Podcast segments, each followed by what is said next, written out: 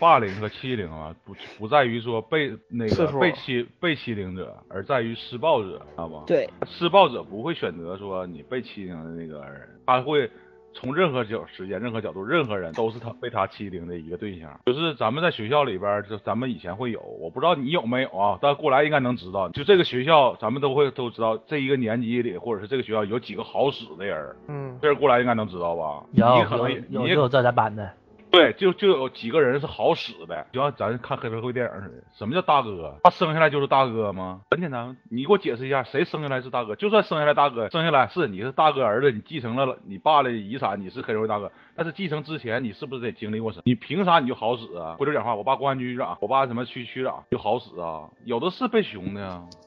那为啥不被熊啊？那说明他干他干了一个他干了熊人的事儿，让人知道了，所以他好使的。首先我在体力上征服你，这是一块儿。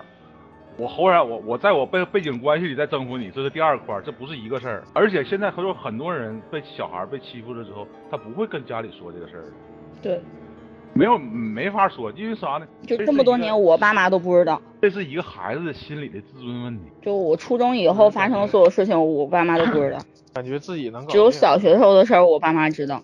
我跟家里确实沟通也少，好事儿多坏也事儿都多也不会把所有的话不都会说把事出儿来。我是一个上学时候跟我妈什么话都会说的人，但是我被欺负这件事儿，我也不会跟我妈讲。对，霸凌主要在于啥？不在于被霸凌的人，而在于霸凌的人。这事儿是一个挺难受的事儿。被霸凌的人他不会把所有事儿都说出来，